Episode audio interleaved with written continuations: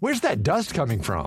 Still finding debris after vacuuming? Eufy X10 Pro Omni Robot Vacuum has 8,000 PA of powerful suction to remove debris deep in carpets. And it's totally hands free. Want to know more? Go to eufy.com. That's EUFY.com and discover X10 Pro Omni, the best in class all in one robot vacuum for only $799.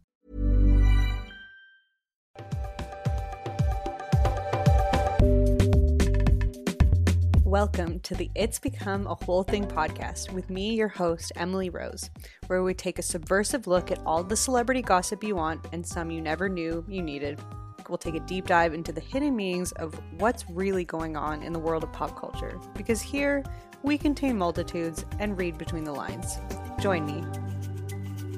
Well, hello, everybody, and welcome back to the It's Become a Whole Thing podcast. I'm your host, Emily Rose. And what I'm here to sit down uh, and ask all of you is how are you? How's everyone doing, my babies?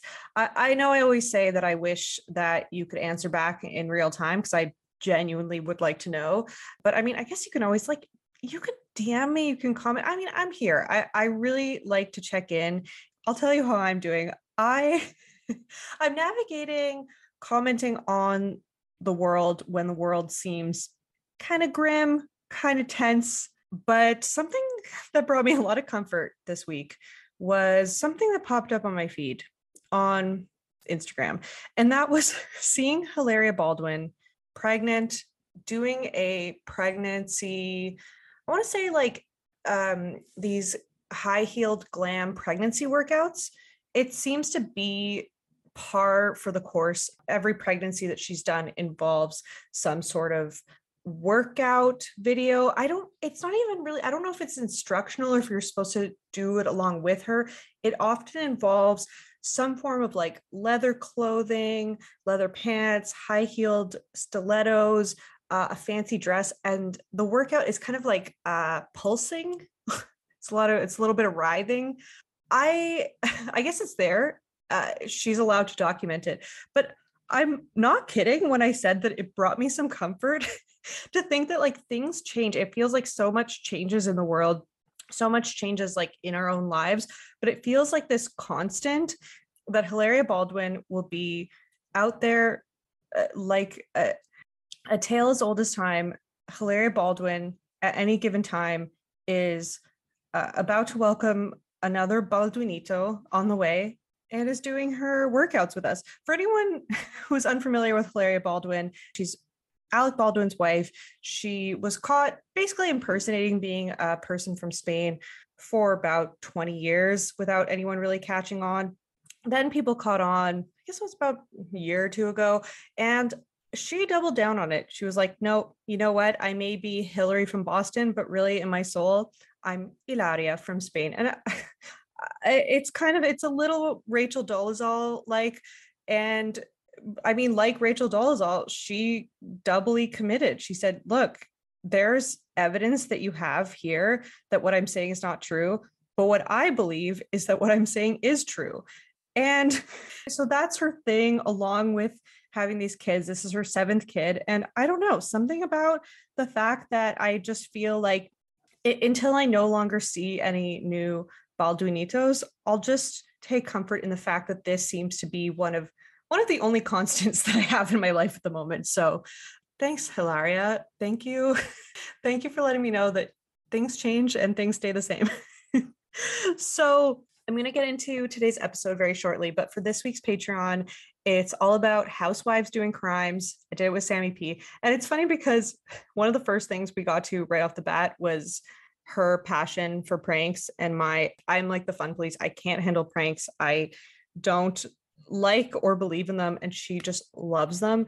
It's funny because I just did a whole deep dive on last week's Patreon with Laura Danger about the most absurd and highly unethical prank shows reality shows of all time.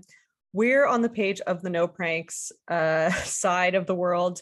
For the people who love them, you'll get your redemption this Wednesday hearing Sam roasting me for not being able to handle the that side of fun, that way of people having fun but we mainly get into the sketchy things that housewives are up to legally, allegedly. We get into some controversial takes on Dorit's robbery, and of course, Jen Shah, the Jen Shah of it all, aka the Jen Shah whose tagline of last season of Salt Lake City was the only thing I'm guilty of is being Shah amazing. So we get into the ways that we all know that is not true. We get into Erika Jayne, all of that. So that's at patreon.com slash it's become a whole thing. So that's a way to support the pod, but the other way is just listening. So you've checked off that box just by hearing the sound of my voice at this very moment. And if you haven't already, subscribe to the podcast, download this episode, and give a give me a little rating, give me a little five star review. If you have less than a five star review, if you have some critical feedback, what is it, constructive feedback, just just DM me on Instagram. I, I'm open to hearing it. My guest today is Torry from the Ready to Be Petty podcast, and we did a whole deep dive on Mary Kate Ashley. It is the prolific Mary Kate Ashley episode. I took on research for the first half of their lives, and she took on the research for the second half so far. So I took on their childhood, she took on their adult life. We both, there's a lot of overlap between the two, and uh, there's very few people that that are as young as they are and have fit that much into their careers and their controversies and their dating life and all that. So, without further ado, let's get into today's episode. Okay, and we're back with the wickedly talented Torry from Ready to Be Petty.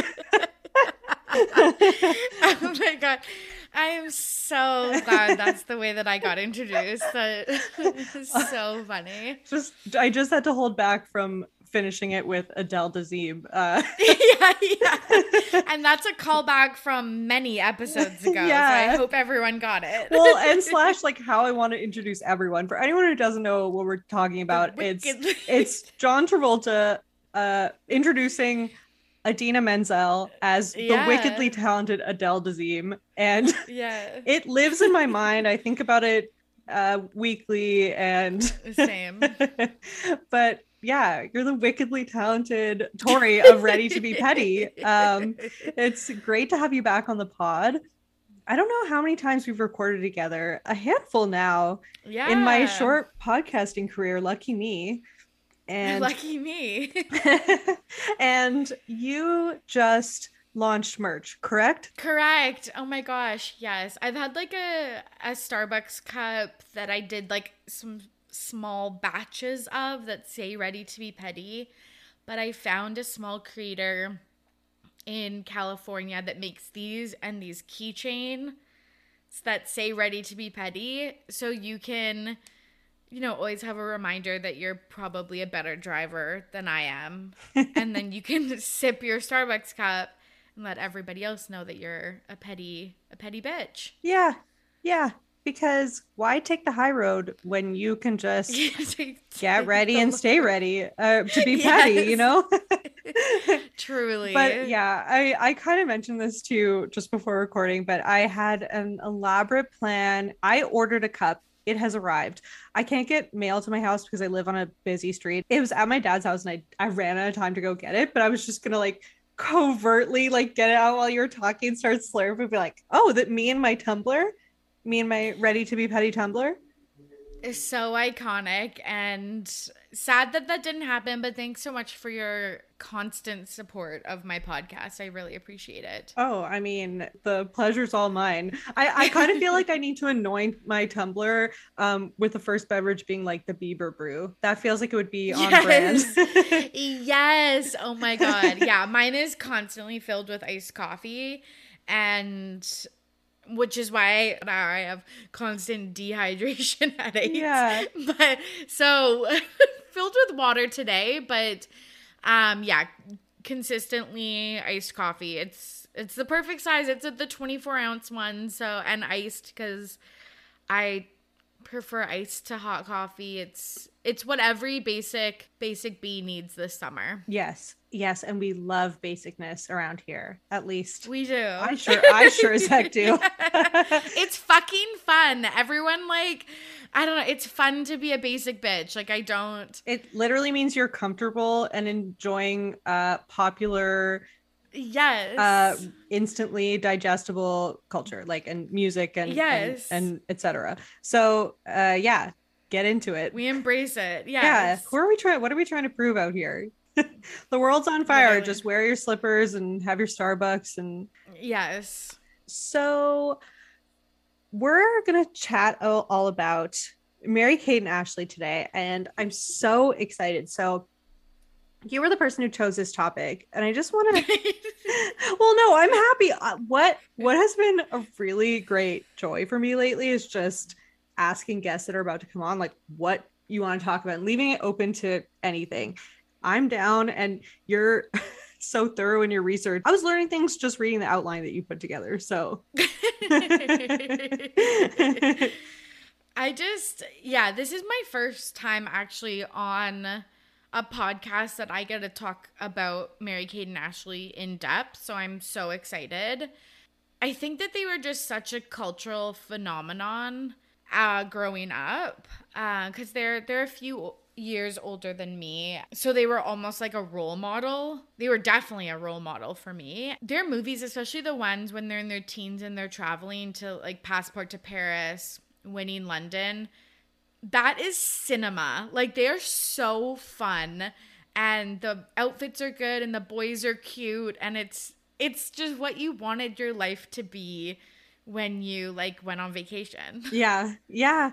And what i was thinking about when i was putting together notes and research for this episode is that they've really defined multiple eras like they've set the tone and created a whole movement in a few different ways throughout their career from yes this like y2k kind of aesthetic to then the uh bag lady kind of look Yes, i don't know yes, we'll, we'll, we'll, we'll get we'll discuss that. Yeah. But I saw it written a lot online, like homeless chic, obviously awful name. yeah even bag but lady i was like is this politically incorrect everything feels wrong but It feels wrong because I think it is, but it evokes a certain image that they really defined in like the late later 2000s. looking messy in a four thousand dollar outfit or whatever five Yes. four ten thousand dollar outfit you know whatever so Yes. yeah Yes. yeah but we'll get into that so we're gonna go through their life and we're gonna work from basically from birth because that's when they started working. Yes. like i'm surprised they didn't find a way to get them to start working when they were like in the womb um but basically from birth to now and all the different triumphs and controversies after looking into their lives i feel like they are the people that if i could give like someone a full interrogation like just know what they know they're the ones yeah. like, honestly. what happened with Heath Ledger, like what what was, you know, what were all these different sets like uh, anyway, I'm getting I'm getting ahead of myself.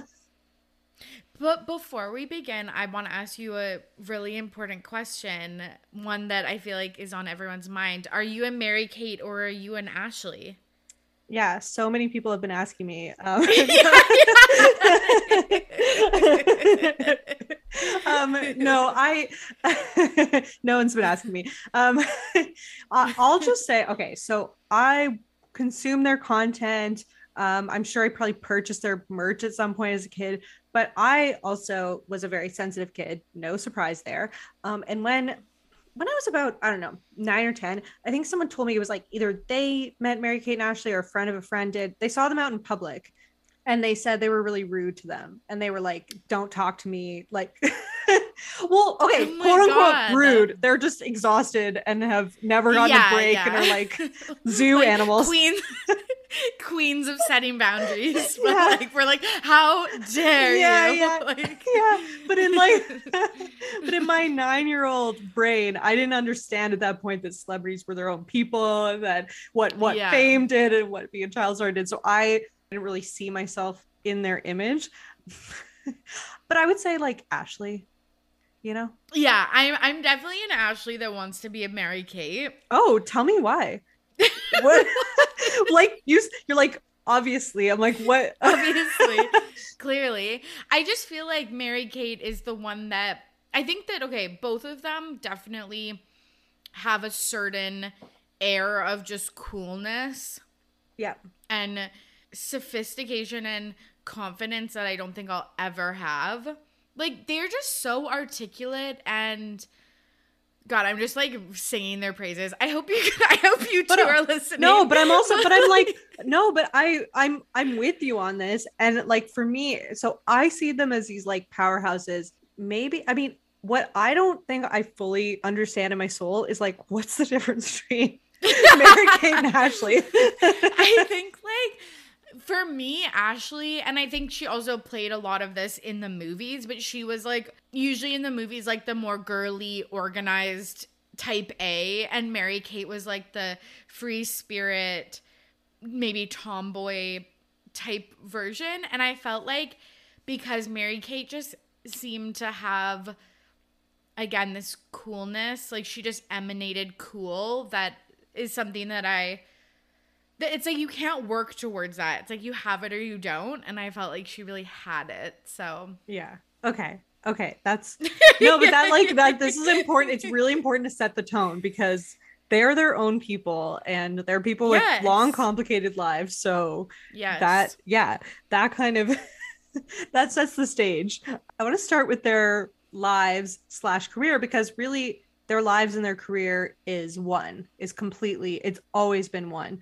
So they were born in 1986 and then by 1987 they were cast on full house. So they worked from the time they were about different reports say six months nine months old a little baby less than one year old um, for the next eight years on full house. So wild. Um, now there are different reports about why they were cast and I've heard rumors that make a lot of sense to me that they were cast as twins because of child labor laws.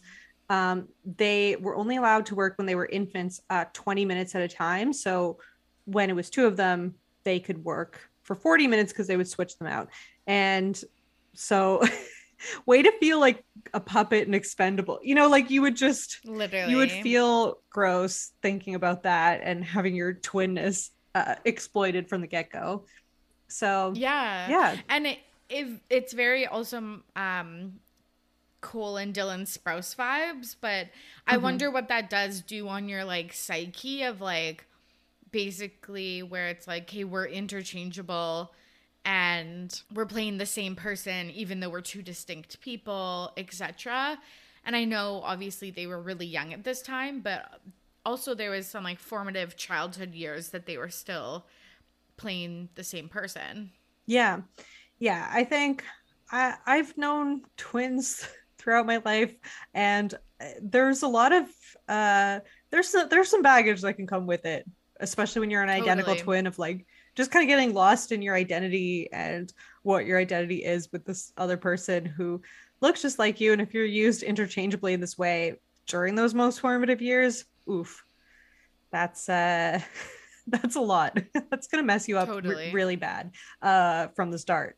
Not to mention like what was happening. Like we don't we're not not really gonna know it's what happened on set or if there was any kind of uh, further I want to say malpractice or mistreatment or anything of, of kids. I know a lot of child stars have come out and talked about problematic things that have happened, but overall they've been super quiet. They've almost said nothing about their experience. Yeah, 100%.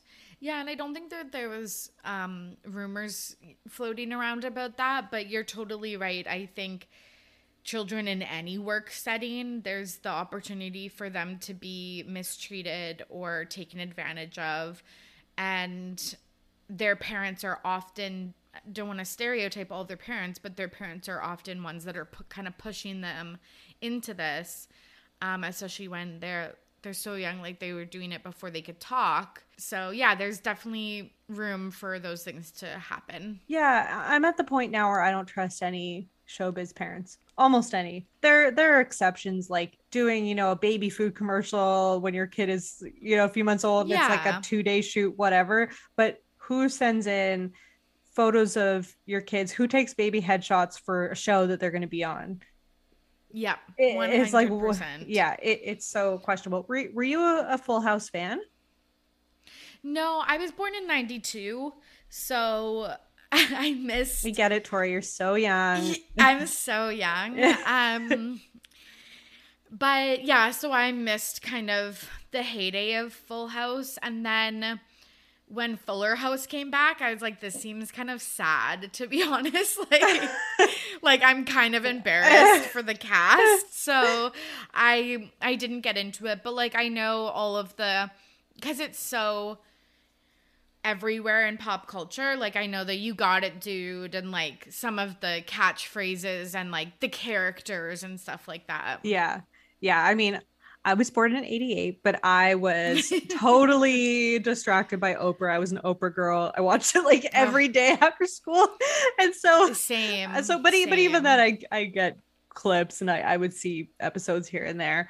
Um I, I think everyone has no matter who you are. Yeah. It's kind of like friends, even if you haven't seen the whole series, like you just it infiltra- infiltrates your brain like you just see it everywhere. Yeah kind of by osmosis. Like i wasn't really i didn't really watch friends but i know all the main parts of like the different characters and their little taglines and whatever. Totally. I, i've, ne- I've just never really been into comedies. I think ever since i was young any type of laugh track i just found so obnoxious. So same.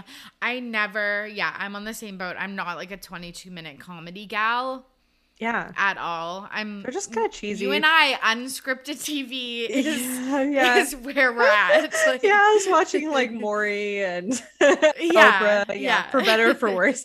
Um So with Full House, um, John Stamos actually admitted to trying to get them fired at one point for he said crying all the time. like, like what child is not fucking crying all the time that was so annoying well, he's just probably some fuck boy, like pampered Yeah. actor who's like, oh, get this noise offset, like you know, just trying to get them fired. And they actually at one point they tried to replace them with different twins, and there was like a revolt, and so they quickly put them back in. And there was this little moment, this tiny little moment from an interview. It's a very small moment in time, but basically they were talking about how at 10 they got addicted to coffee because their mom would take them for coffee on the weekend. And it's kind of inoffensive if you just heard that from your average person, but from them, it was like one more red flag for their parents. 100%. It was reminded me a lot of Honey Boo Boo and the Go Go Juice days of toddlers and tiaras with Mama June. Yeah. Like it just we shouldn't be giving our kids like stimulants. Like like please Yeah. don't give your kid coffee. yeah Or- yeah and and and and let's say there was some parent out there some non-showbiz parent who is giving their kid coffee i mean uh i i don't know why you would because then you would have to pay the consequences of an even more uh wild bouncing off the walls child. But when that could just be like some kind of like slightly quirky slightly messed up thing a parent does. But then when you combine it with someone who's like basically like gun to their head like get back on set you little five year old or 10 year old like then it, it, it feels sinister.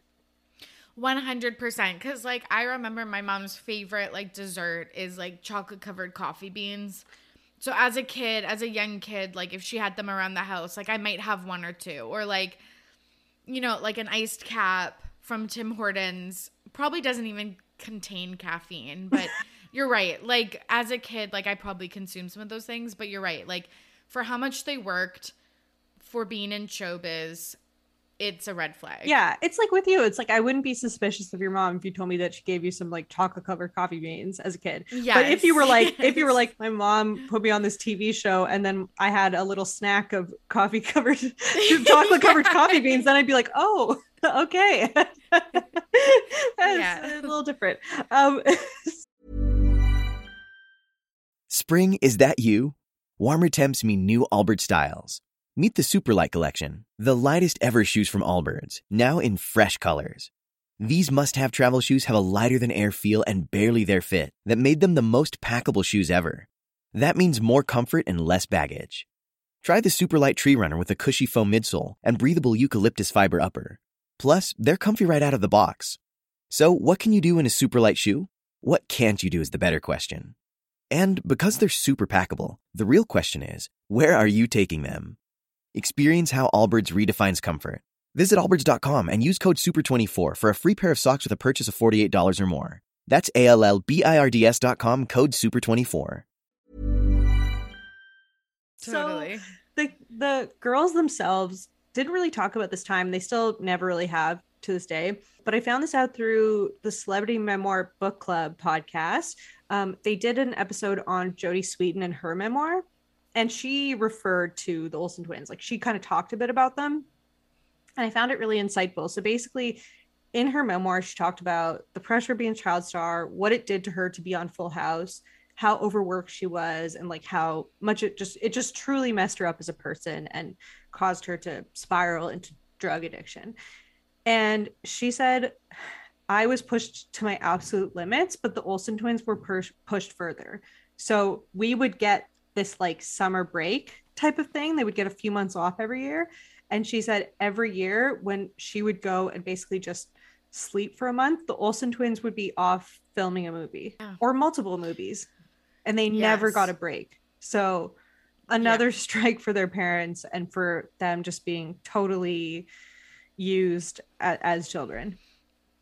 100% and we will talk about this in their later years but i think that their childhood and teen years are the big push for why they have such strict boundaries with privacy and stuff nowadays mm-hmm. because of how yeah exploited and how they were literally everywhere. Like they were you know their merch their movies their tv shows it was everything their fan club that they had like Mm-hmm. it was it was literally everywhere they were working so hard all of the time which sucks for little kids like it's really sad Yeah, totally. And like between my episode last week about Amanda Bynes and then now on Mary Kate and Ashley, just thinking about child stars and what it really does to them, I'm remembering an essay that Mara Wilson wrote. Have you ever, do you know what I'm talking about? yes because she was matilda Yeah, she was Matilda and she was in a couple of other blockbusters back to back.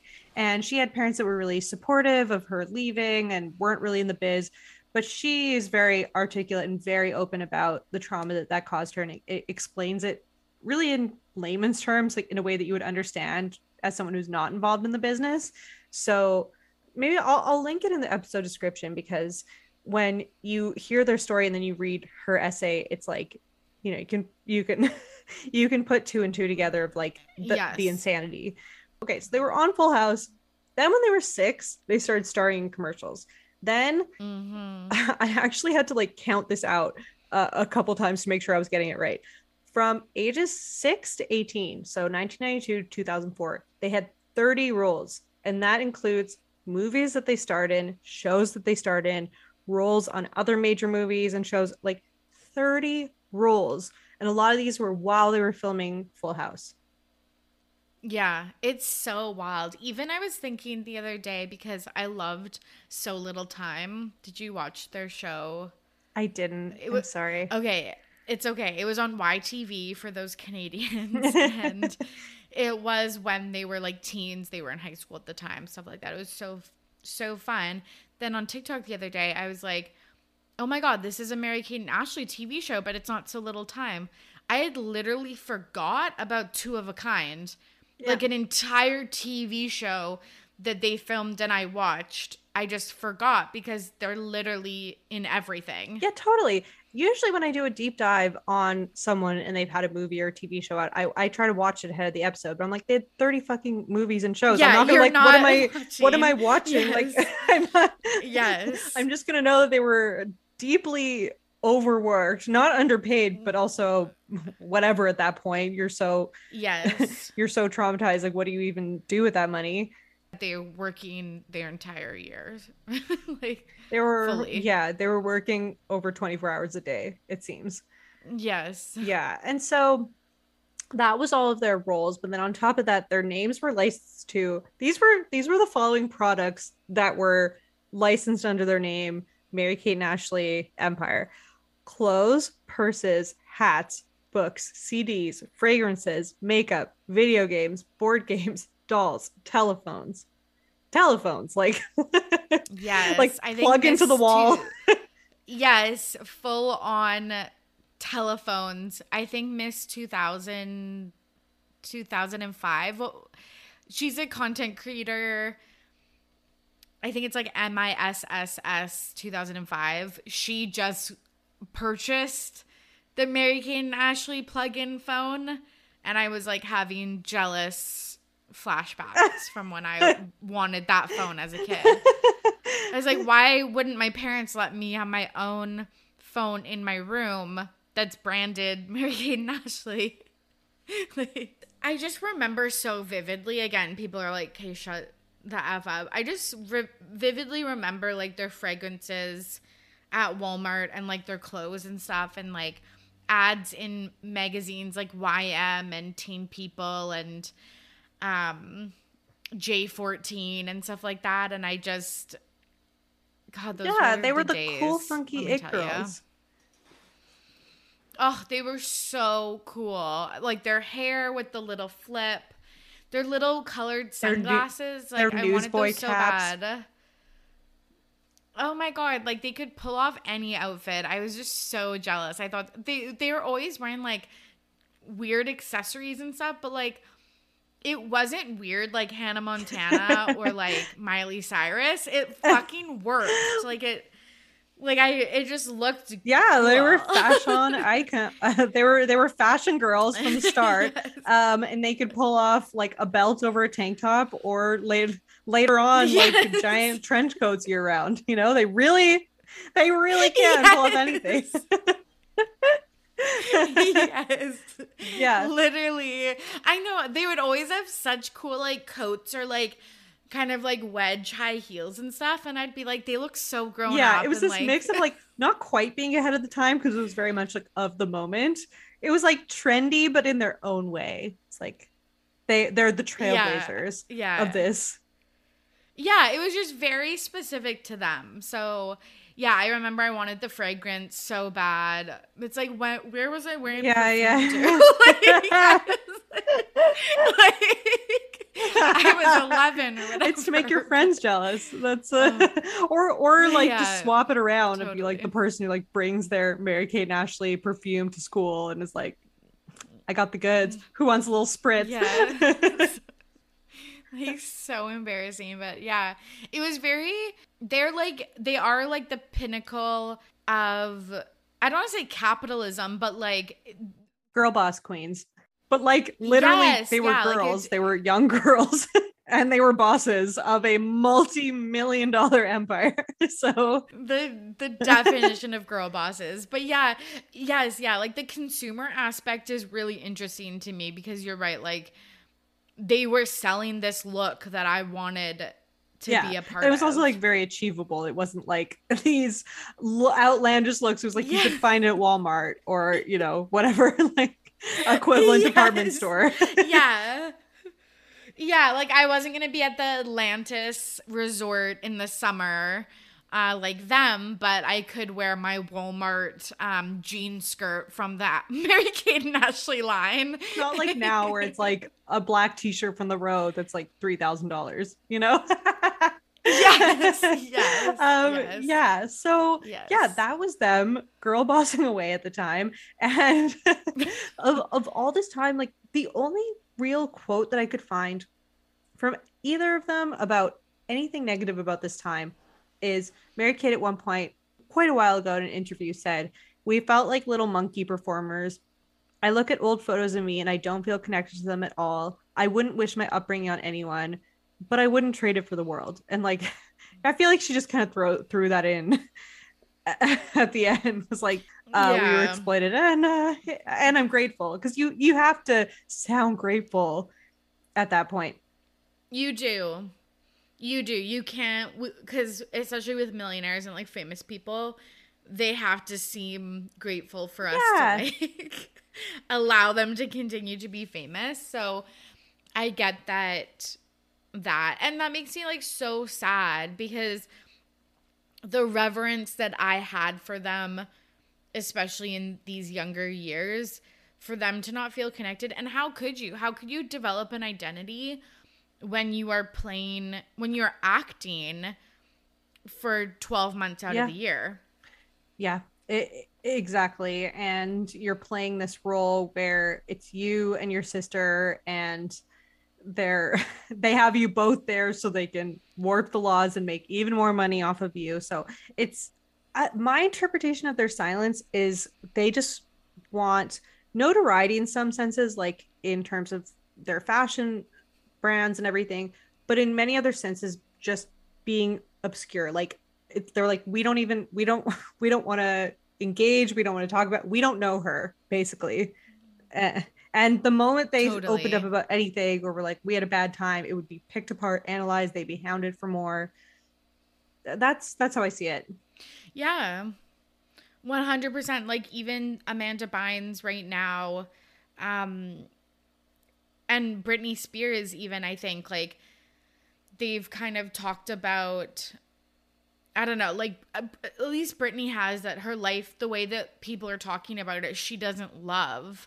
And so I think that they don't want maybe that same microscope microscope on these like earlier years and yeah that's so fair because they had such a lack of control and power seemingly as they grew up with this stuff so we can give them that control and power back by discussing it in a in a ethical way and and letting them yeah be, and in some ways honestly. it's kind of like the ultimate power move to just go silent and never speak never speak a word again and and and be these people that were constantly on our screens have been everywhere in hollywood and then you know they'll never speak a word of it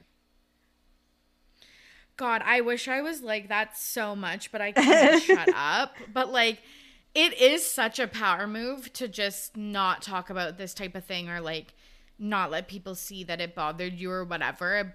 And I, again, just the exact opposite. I'm someone who can't shut up either, but also we weren't so we weren't so exploited. Like it makes me think of Mar- Mara Wilson's essay and how she says even now she doesn't even like photos taken of herself and she was just in the spotlight for a couple yep. years as a kid and very much of yeah and not to yeah, the extent of her own volition yeah. was able to leave as soon as she wanted to and still feels uncomfortable just having people take photos of her like friends at a party and and she kind of freaks out a bit yeah. so we we don't know given their circumstances maybe that would actually get us to shut up mm, true that would true. be about the only thing for me true yes, me too. Um, so too.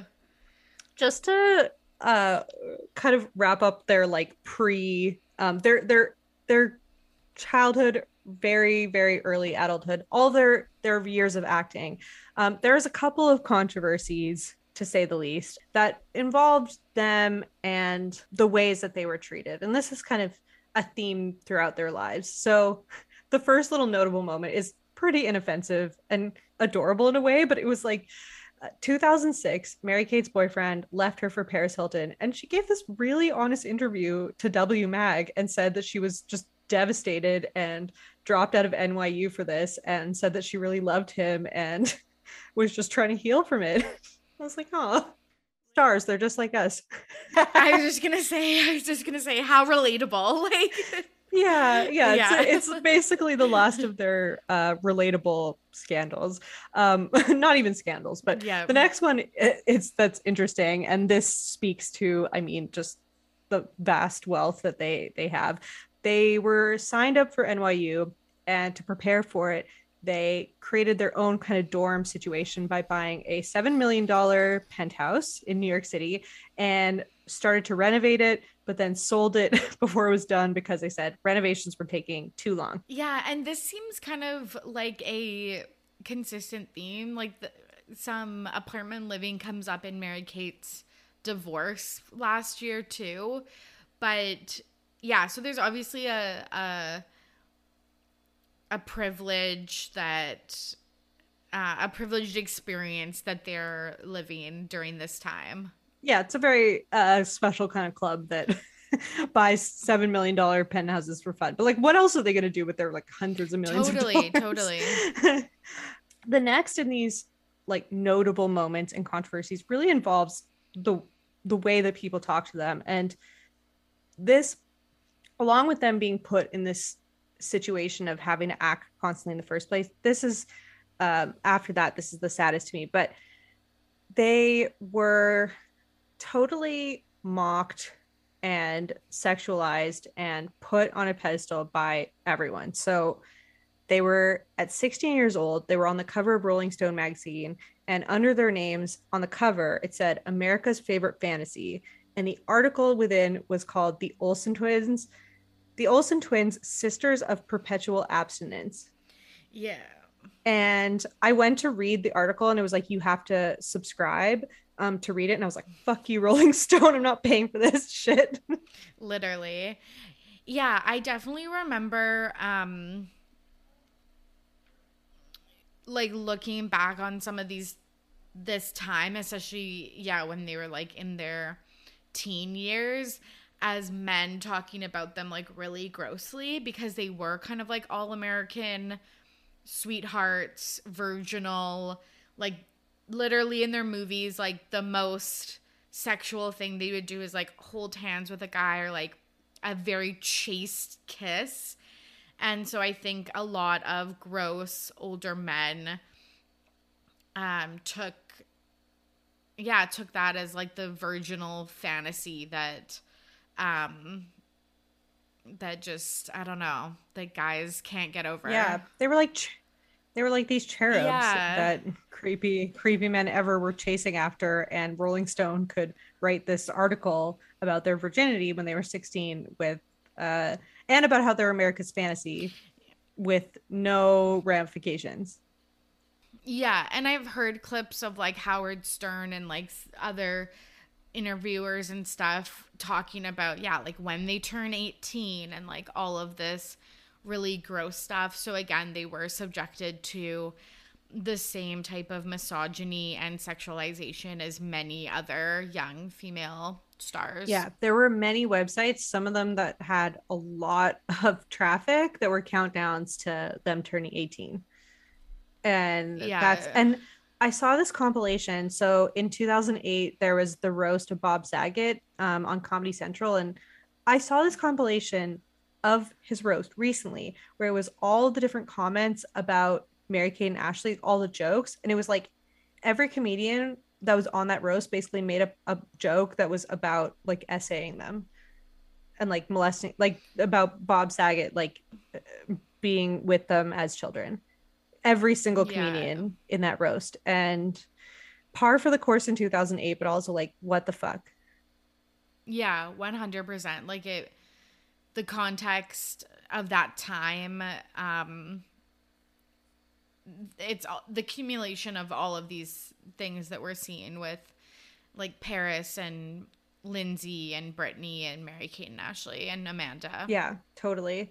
And yeah and they really had no safe place to turn because even when they went on the oprah show that was one of oprah's more controversial moments was the way she treated them. So oprah they were 17 at the time. They went on her show and she was asking them about the rumors about them having an eating disorder because it, by then the rumors were rampant. And i think that it, that was the year that also mary kate went to rehab for an eating disorder. Um, she was asking them about it and they were in the middle of talking about how uncomfortable those rumors made them. And she cut them off and asked what size they were. Yeah. like I love Oprah. I also like every day after school would come home. Um, Dr. Phil was on at three, so I would catch like the end of Dr. Phil, and then Oprah was on at four, so I'd watch that till my mom started prepping for Same. dinner. Same. That was like, yeah, the this is this is the schedule. this is why we are the way we are today yes, seriously. So like love her, but her fixation on weight and fatness is so gross and yeah, this was definitely like her whole show there's so many ups and downs about losing weight, gaining weight back, how being fat is bad, like all of this shit that is just like or even her buying Weight Watchers in like the year of our Lord 2019 or something like it's just all a big no from me. But asking to young impressionable women a but like b just anyone what size of clothes they wear and how much they weigh. Live on air is such a uh, an error of judgment. Like that's just so inappropriate. And i cannot believe that people because i think that that didn't get much flack at the time. And like Nope. people are just looking back at it now. And like how did we miss that? Like it, i'm I mean, so shocked I mean, it's the same thing as the roast of Bob Saget. Like, there's still roasts today, but that you wouldn't have a whole room of men making jokes about them assaulting children. You just wouldn't have that even in a comedy set or a roast today without it getting negative attention. And in 2008, totally acceptable. Same with Oprah's behavior, totally acceptable. Like when they when they stalled, they didn't answer the question. They said, "Oh, we're petite." They were clearly uncomfortable. She made fun of them. She was like, "Oh, oh, interesting. Like, wow, if I was skinny like you, I would I would know what size I am. It's funny you don't know." Like it was I was like, "Oprah, stop." Yeah, it's so bad. And again, like we talked about identity development, but also like body image and positive self image. Again, I revered them for being confident and cool and beautiful and smart and articulate, but like knowing that that probably wasn't the case inside their heads is like literally devastating for me. Yeah. I mean, I don't know. Yeah, it, it I know. And and that seemed to be I mean, some kind of survival technique, all they knew. Yeah. That's And, yeah, all they knew like- all they knew how to do was be directed by these adults telling them to smile for the camera. Totally. And this also, so this was like 2003, 2004. And this is definitely also when like blogs and websites talking about celebs. And obviously there was always tabloids, but this is definitely when that kind of culture is starting up. So, um, the stuff around anorexia, etc., when you're getting ripped apart and analyzed at every move, I feel like that's like par for the course, which is so gross. Yeah. Oh, a hundred percent. And so that leads us, it's a nice segue into the next half of the show, which is their their Yes. post acting lives. And it was it it's basically like them both stepping into incredible roles and facing some of the consequences of their upbringing. Yeah, 100%. So Take us away, Torry. yes. So around the time of the Oprah interview, Mary Kate enters treatment for anorexia. And I really remember um at this time like watching them on like MTV and and reading the magazines, like it would be just covers of Mary Kate looking thin in like a bathing suit or like a super baggy dress, oversized sunglasses, and then people being like 99 pounds like that would be the headline. Or li- like in in later years they become some of their staple pieces of their image are like a large venti starbucks cup. So i just remember there was like all these articles being like their black coffee is like the only thing they consume that day and stuff like that. So just all of this like really gross talk about their bodies and yeah what they eat and eating disorders. It- it- it's as if all the websites and all the people that own the domains that were countdowns to them turning 18 then switched. And as soon as they turned 18 pivoted to like being like their bodies are disgusting. Look at how literally like look at how skinny they are. It's like they were kids and everything was just like cute beautiful funny charismatic then all of a sudden they're like teens and it's like way too skinny then like or i guess maybe the i guess like i don't remember them being called fat per, per, per se and then having this swing into disordered eating and and becoming too thin but i'm sure that that was happening as as literal girls turn into women and get hips and boobs and Yeah. tummies and etc yeah and if you were acting in the 2000s like basically any th- any time before 2010 and you were anything above a size zero i'm sure that you were called that multiple times. ridiculed. Yeah. And like you're right because also you're right the cultural context at this time is Kate Moss is again this is these are gross terms but heroin chic, Paris Hilton, low rise jeans, hip bones, like all of that. Yeah. So like that is the context. But and heroin chic like sounds really out of place in today's society, but it's like the reason why it describes the time is because it was trying to capture how it was cool to look sickly. That was the cool thing. It wasn't just oh that you're skinny and chic, it's that you look like sunken in and unwell. And that's cool. Yeah, yeah. Just like Kate Moss Yes. does, you know. yes, yeah, very like Amy Winehouse Yeah, like yeah. you drink black coffee, you smoke cigarettes, you do drugs, but that's like all you put into your body. Yeah. Like that was the look. Yeah. Which um again then we swung to this like wellness culture, but then kind of some of this party culture is coming back. It's it's it's fascinating for pop culture nerds like us. But um at 18 they become co-presidents of Dual Star. So like Emily mentioned at the beginning of the episode, all of those clothing lines and fragrances and branded products as well as their movies and TV shows are under this big umbrella company of Dual Star. And it's actually wild because their estimated net worth I think in around 2020 is about a combined total of 500 million dollars. So they are still and I know we'll talk about their clothing lines and I think that those do well, but um or sorry, 2022. I think I said 2020, but 2022 combined net worth of 500 million.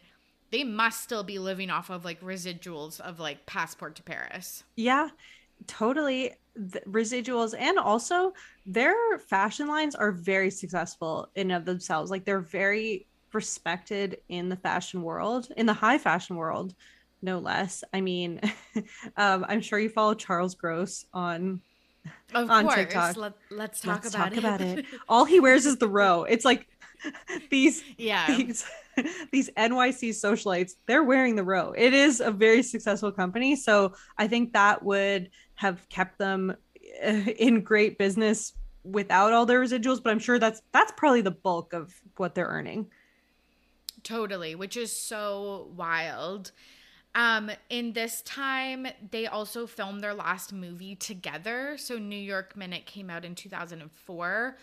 Um, it's the last movie that they did together. Mary Kate goes on to do a few others like Factory Girl, The Whackness, Beastly, um, as well as TV shows like Weeds and Samantha Who. And then Ashley did Solo, The Jerk Theory, and I'm Still Here. Did you watch any of those movies or TV shows? I I'm sorry, I did not. I did not. I did not partake in the this cultural moment of their post post Full House AT like adult acting career. No, I I think it's it's fake because they were going at such a crazy pace that even though that sounds like a lot of projects, like for what they had been used to, that that I I imagine that felt like them winding down.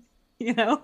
Yes, which is so weird. Like that's still like five movies each and like in like 10 years or whatever. Yeah. Like that's still a lot of projects. Oh, that's booked and busy for almost anyone Yeah. else. But like to the pace that they, the only pace that they had ever known, it might have just felt like, okay, I'm ready to slow down. I'm going to phase this out. I'll just, you know, do a couple more movies, maybe five or six, and then that's it. Totally. totally. So they are running Dual Star. Um, they still have their fashion line at Walmart.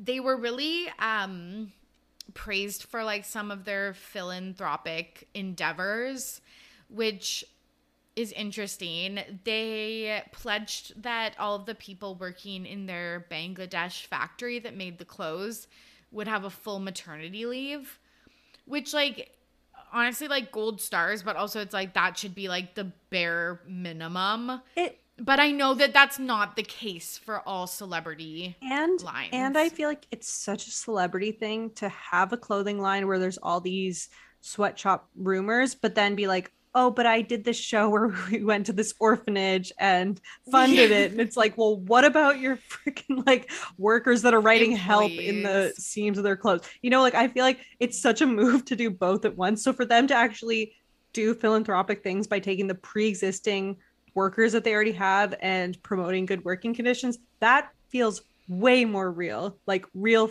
philanthropy. You're right. That is like actual like equity work, not just performative shit on their social. Yeah, not like them coming and like taking a photo of them pretending to dig a well. Like that's you know. Yes, yes. Or like when Kylie goes to her factories and like pretends she like invented lipstick.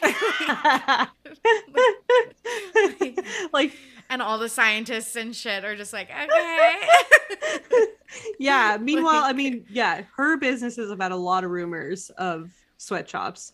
Like so, yes. yeah. And then and then and, you know, and then if there's like uh, some hurricane, she'll be like, I donated twenty million dollars or whatever. Uh, pro- probably not even Yes, that much. I don't think they do that much philanthropy. Yeah, like 1 million pledge to yeah, it's that yeah. sort of thing. as they're 18 19 um heading off to nyu as you were saying this is where they really pioneered the homeless chic look again we they're like i saw on the internet someone said like the bohemian like bourgeoisie or i don't know bougie. I don't know. Whatever.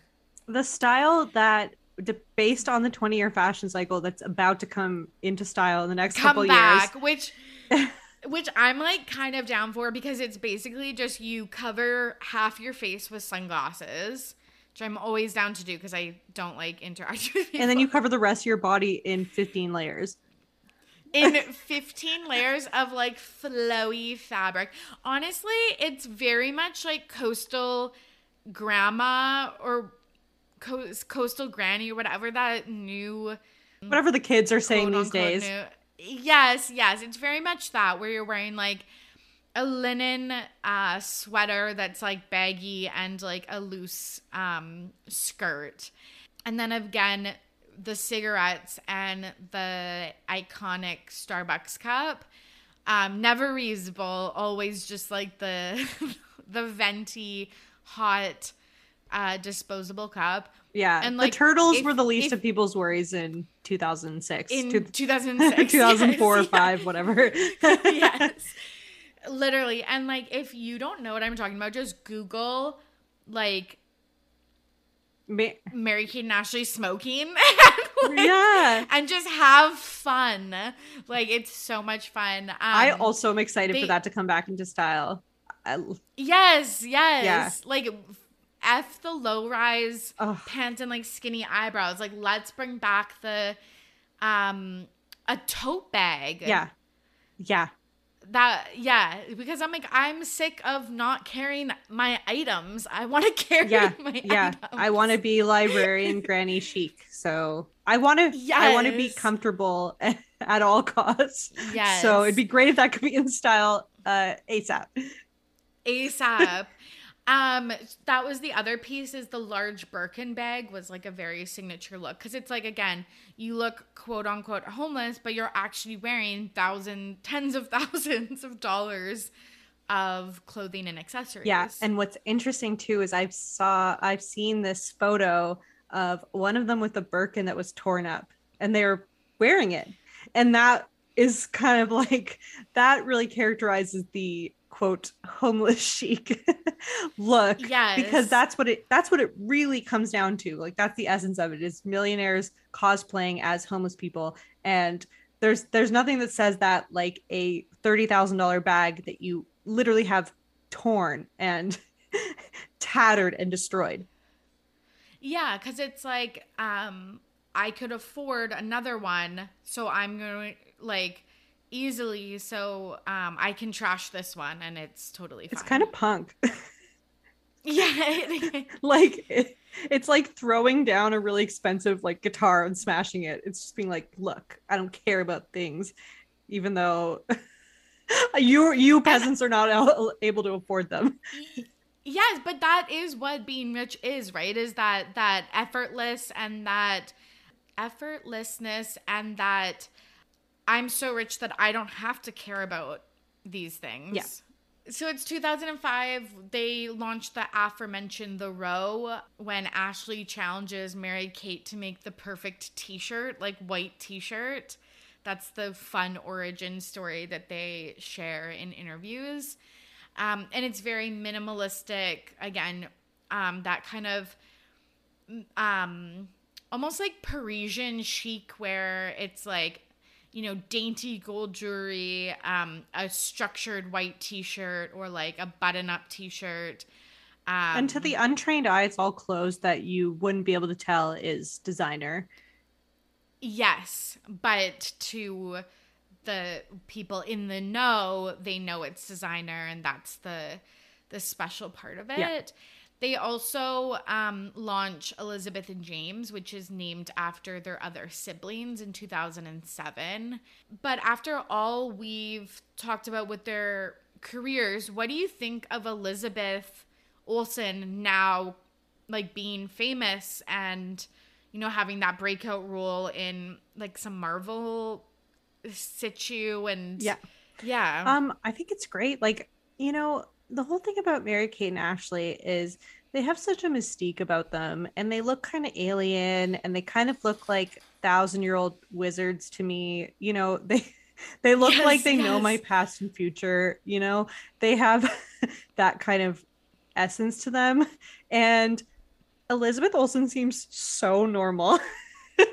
so normal. and it remind like it's a reminder of like just uh that ju- just what they've been through and how it's affected them because they all come from the same family. But elizabeth also seems lovely. All the interviews with her she's like funny and warm and just yeah just like uh someone who i think i'd love to be friends with. Yeah she seems very well adjusted and i in my head i'm always thinking like did mary kate and ashley like protect Elizabeth from the spotlight until she was like an age where she like someone could have the tools to handle it or, were like, their parents or were their parents like we're so busy exploiting these twins that like we don't even have time to like take care of the rest of our kids elizabeth and james are like forgotten in the back of their like minivan and they're like oh right like we should probably like do something with yeah the, those yeah two. yeah we don't yeah we we've got our hands full with these two so totally. i don't know yeah but and and she went into uh, the spotlight at a great age which is just older because they you know it's like they say that you get frozen at the age you became famous. So what does that mean for people that became famous at nine months old? Literally.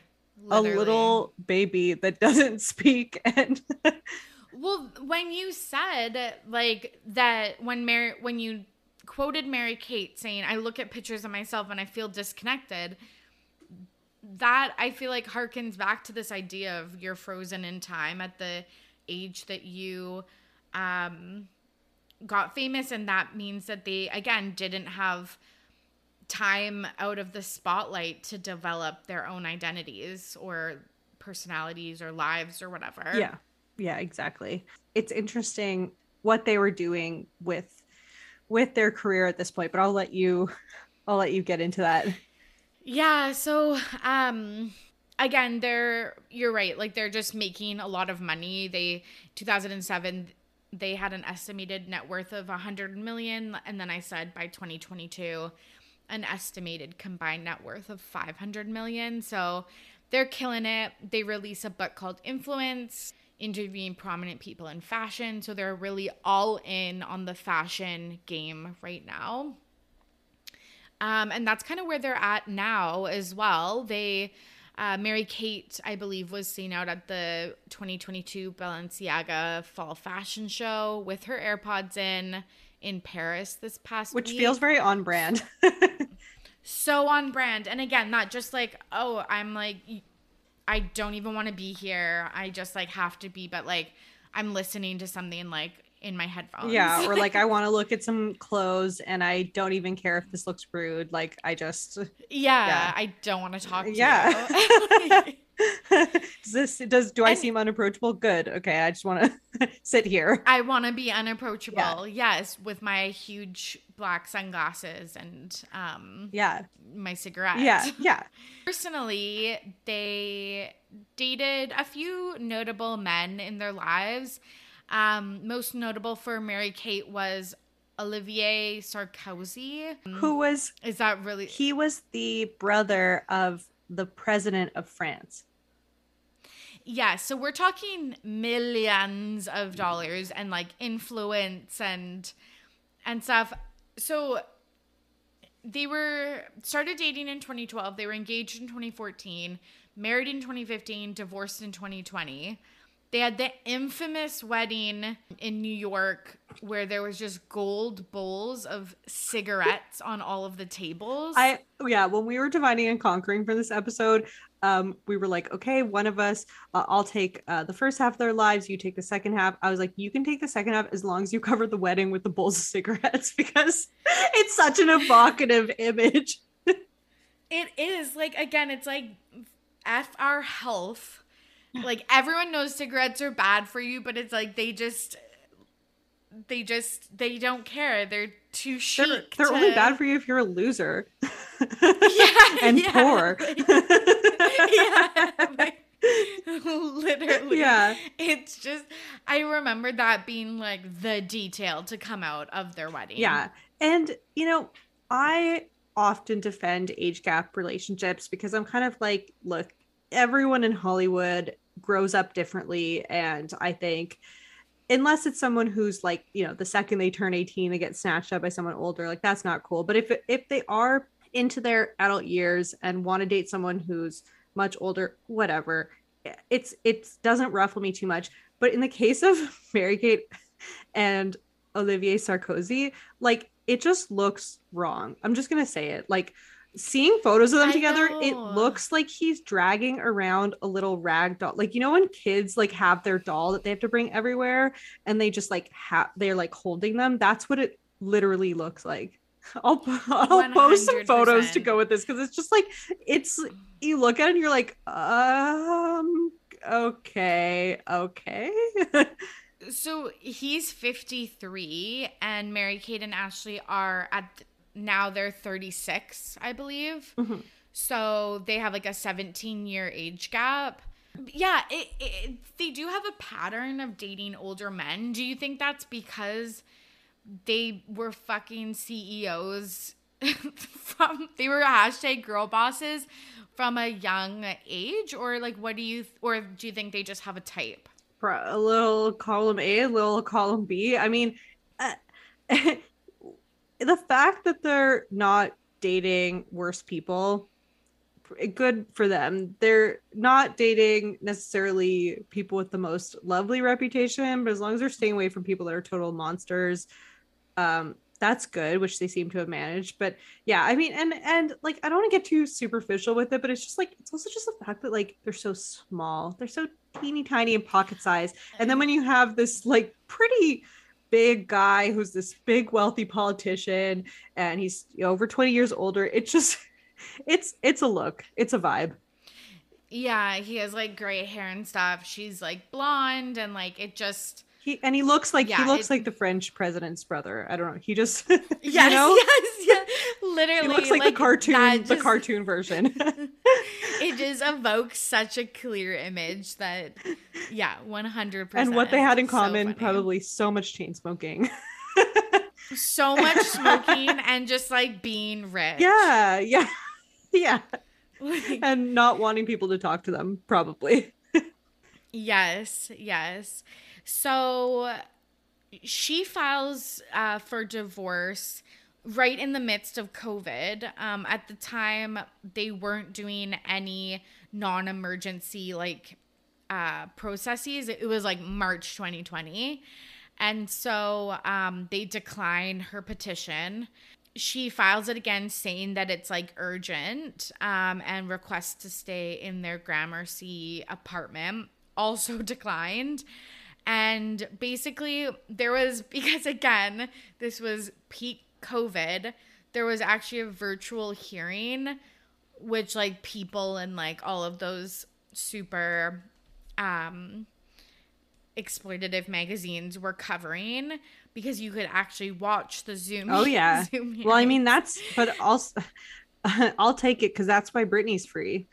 You know? yes okay and also like i'm like they're exploitative like as i read the articles No, no, Of no. them, like, generally, generally, no, no, no. It's generally ninety nine percent of them are like humiliating and so unfortunate Yeah, that they're like on. YouTube and it's like people's custody hearings and like that's terrible. The one redeeming element is that we got to hear Britney tell her truth. yes So at least we have yes. that.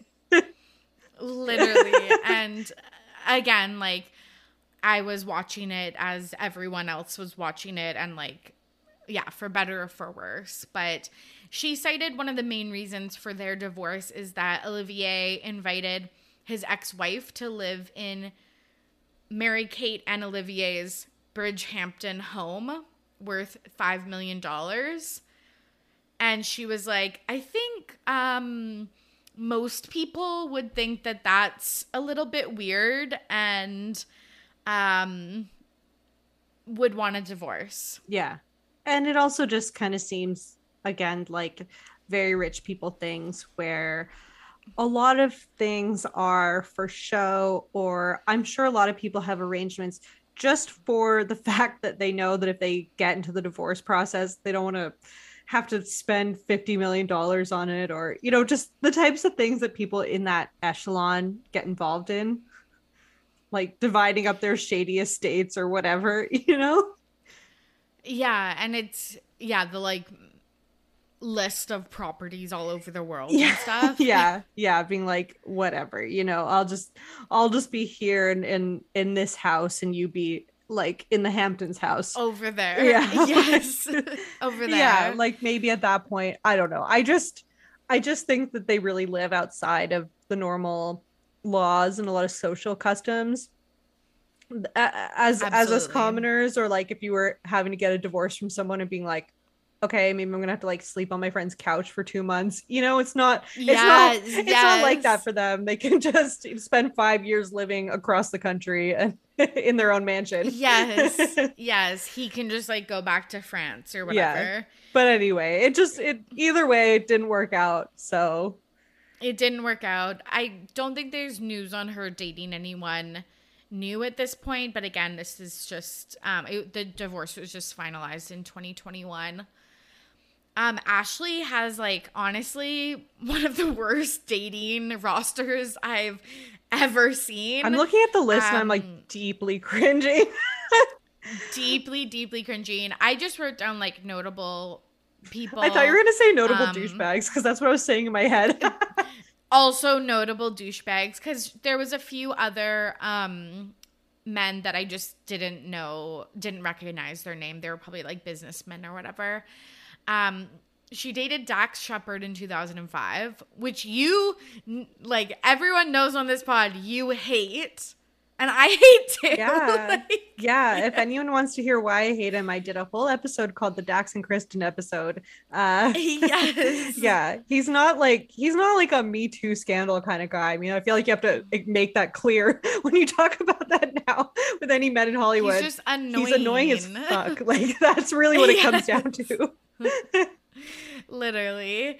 Um, Jared Leto. uh problematic king and cult leader Yeah, so this was 2005, but then they were like kind of maybe rekindled thing in things in 2011. And I was like, that's just too close to 2022 for my liking. Yeah. Yep. Yep. It's uh yeah, any Jared Leto dating, not great. Uh but the fact that you you hit it and you hit it again, just all right, you know, not uh, another strike on the list. But hey, hey, Ashley, same. Like, look, and mine weren't even like rich celebs. So what was my what was my excuse? Uh, her next boyfriend was Lance Armstrong. oh god. like so cringe like 2007 so literally i feel like right before his um cheating scandal happened Just like roided out Lance Armstrong. so embarrassing like 15 year age gap. She probably he probably wanted her to wear a live strong bracelet and she refused like we were all we all had a live strong bracelet on our wrist though at some point no one left 2007 without at least placing one on their wrist okay so we all so you, we all did you it you think ashley didn't get through unscathed do you think she was rocking the, the rubber band oh i think i mean i think you had to although they're, you know, they're both pretty powerful in their own right. So, you know, yeah. Who even, I wonder if she was like, I, I can't. Because even Lance Armstrong was kind of at the top of his game at that point, but Ashley uh, also at that point was coming off the heels of. I mean, she had been acting was still in her acting career uh maybe even had more money than him so hey maybe they were they were uh up against their match Yeah, yeah, maybe that's why they they clicked. Um, I think it was pretty short lived. Power, power couple, power couple. yeah. um, and he he wrote a little bit about her in his memoir. Um, so he she must have made that much of a lasting impression, but or he just wanted to name drop. Honestly, that's probably more likely because I think it was like a one off sentence and it wasn't really flattering. I think he said something about her maturity level and I was like, you are dating someone 15 years younger than you. I mean, what do you expect? Just just aside from all the steroid business, like just dating someone who's a douchey athlete, like I just ex- I I I picture them having to eat like boiled chicken and them just telling you, you know, about like their carb loading and you just having to like hear about this so, every morning, you know, when they wake you up at four in the morning to go biking. It's just it it doesn't sound good any way you spin it. and that's aside no, from like the cheating and everything. Doesn't. Then she moved on. Justin, yeah, she moved on to Justin Bartha, who she dated for three years, 2008 to 2011. He was in the Hangover trilogy. He's an actor uh, and National Treasure. Um, but I think he's like kind of relatively unknown. Don't know if there's any Justin Bartha stands out there, but he was relatively unknown to me. She dates a bunch of older men and then she finally settles down with Louis Eisner in 2017, who is the son of the Geffen company mm-hmm. uh, president, which is like a big music uh, company. So they were seen recently. He's cute. Seems like they're like a good match. So mm-hmm. happy for her. Yeah, same. Love sending love and light. Yeah, sending love and light to both of you. Should we chat about Heath Ledger? I feel yes. like that's yes, yeah, one thousand percent. Been... Yes. Uh, yeah. I'm like, is that is that a question? Like, is this whole yes. thing been leading up to this? Maybe for me, yes. kind of.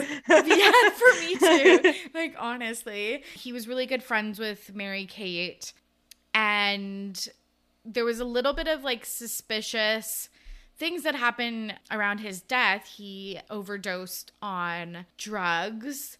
He was found by his massage therapist in his bed on January 22nd, 2008. But the suspicious part is that the massage therapist called Mary Kate twice before contacting like the police or like emergency services. Um, so that's kind of the I don't know, scandalous part? Like, why do you think she did that? I mean, there's so many reasons, but there's so much I'm sure that goes on when you're the support worker or you're, you know, part of the team of people that help out these rich people. And you probably have to sign a lot of things, but also I'm sure there's other things that are just you have to read between the lines. And when you're the cleaner, massage therapist, whatever, of people that are very in very active addiction, but also have unlimited wealth. I'm sure you have to kind of like help skirt past it, cover things up. Like maybe you might be worried that their team is going to sue you, or, you know, there's probably this is total speculation. Maybe she just wanted to know from Mary Kate, like, hey, what do you know if anything was in the drugs that likely they were doing together? Like, uh, just Pan- Yeah, pa- I- a panicked thing. It's a really it's a really panicked thing to call someone else before calling the police and that's when you know illegal stuff is involved and I'm sure it was done likely out of pure fear and not like anything malicious on the massage therapist's uh, account. Totally, 100%. Yeah, that was the only kind of thing that I could think about too is that maybe they did drugs together. Um Well, because now it's like so common, like at least in BC, especially where it's like it's in the news every day, where it's like, oh, this batch of drugs just went out and it is laced with this. Like, um, this batch of this that just went out is deadly and six people just overdosed. Like, that's unfortunately the reality that we live in now. And so Yep. maybe stuff like that was happening secretly that we weren't aware of, kind of on and off with all these, um, you know, yeah, yeah, drug Yeah. using celebs. Yeah, yeah, do drugs um with friends and get your drugs tested if you can and yeah, all of that stuff so you're not alone if you have an accidental overdose. Yeah, but it, it was so shocking. Uh, it's shocking when any celebrity dies, of course, but Heath Ledger, not that he was this squeaky clean guy, but there weren't even rumors that I was aware of. It was just he was the he was the it guy, but he seemed down to earth and kind of cheeky and and just just very he seemed so very cheeky. sincere. Super sincere. I don't know if he's just so good yeah. looking that I'm dazzled. I'm like, he seems so real, but he kind of did.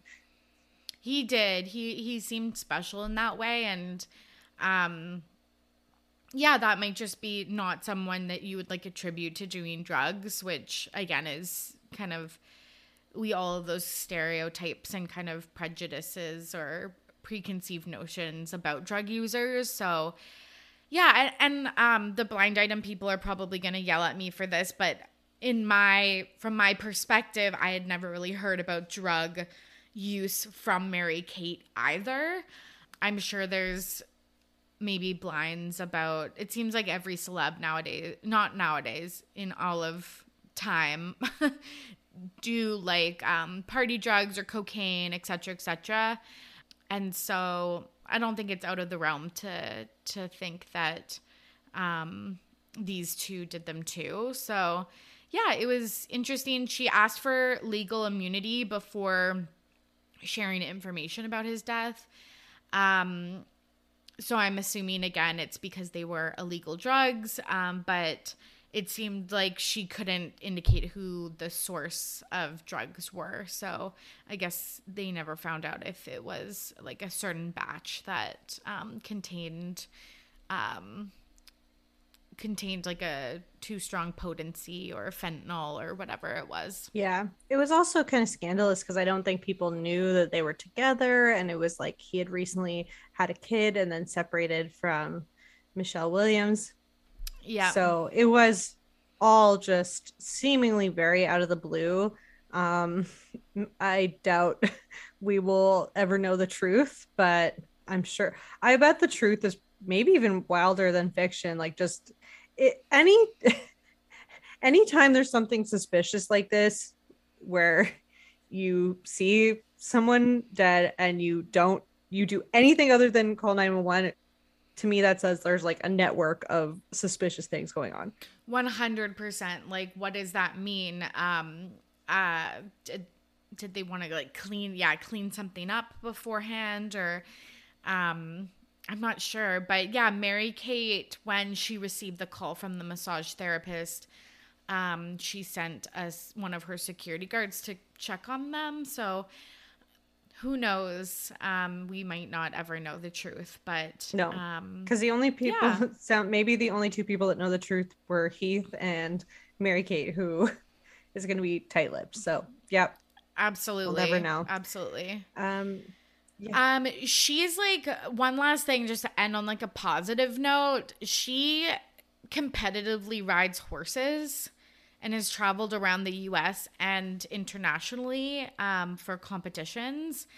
And yeah, so she does that like pretty seriously. So she's definitely still girl bossing with like her the row Elizabeth and James Um, and her horses, her estates. her horses, her estates. Yeah. Yeah.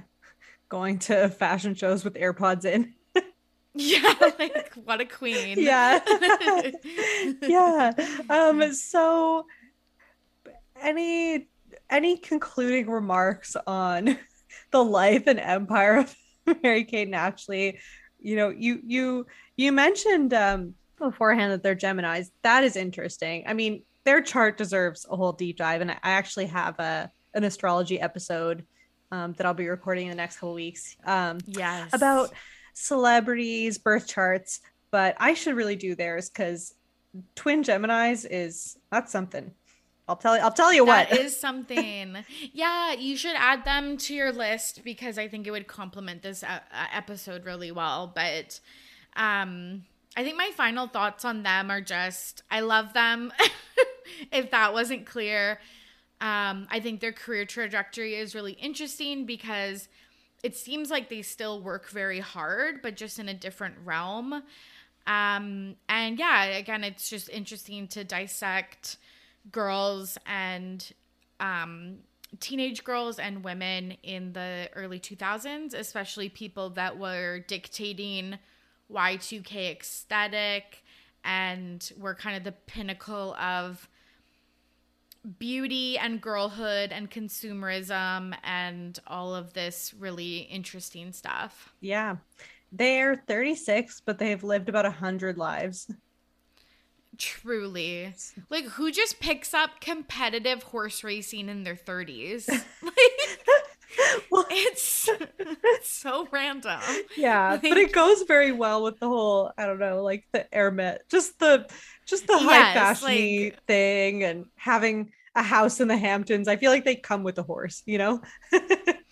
Totally. And like how pedestrian of me to call it horse racing. I should have said like a competitive equestrian. yeah, it was probably show jumping actually. Um, Yes. Yes. I, I, I like don't want to give myself away as kind of a horse girl myself. I uh but um probably uh it's show jumping, but um that's neither here nor there. um yeah, so respect to the original girl bosses and I'm interested to check back in with them in another 36 years. yeah, me too, Like- truly. If they ever came out with like a tell all or a memoir, I'd be the first person to buy it. I know. I think we all would, but there's certain people. So there's people like Britney where I think I could see a tell-all interview um happening. Or I could see a memoir happening. These two, I think it's just in the vault. Same. It's like that with me and like Taylor Swift, Mary Kate and Ashley, where it's like, yes, where it's like maybe Amanda and Britney do some type of interview or book or something, but there are some per- people that I think never will. Oh, well, yeah, yeah. Taylor, I Tim I think that she will ha- release her final album and then you'll line them all up and it'll spell something backwards and then that'll begin the process of her like finally telling her truth like it's all been building up mm-hmm. Classic. that's what i think is going to happen I love that theory. Torry thank you so much for coming on the pod Thanks for having me. This was thanks for indulging me. like Are you- in this topic. are you kidding thanks for like being my friend who i somehow met in the tiktok comments. Like what? What? Um tell everyone where they can find you. Yes, you can find me on socials at RTBP Podcast, and then you can find Ready to Be Petty on all podcast platforms. okay amazing. And all that will be in the episode description. So thanks so much Torry and i'll talk to you soon au revoir mes amours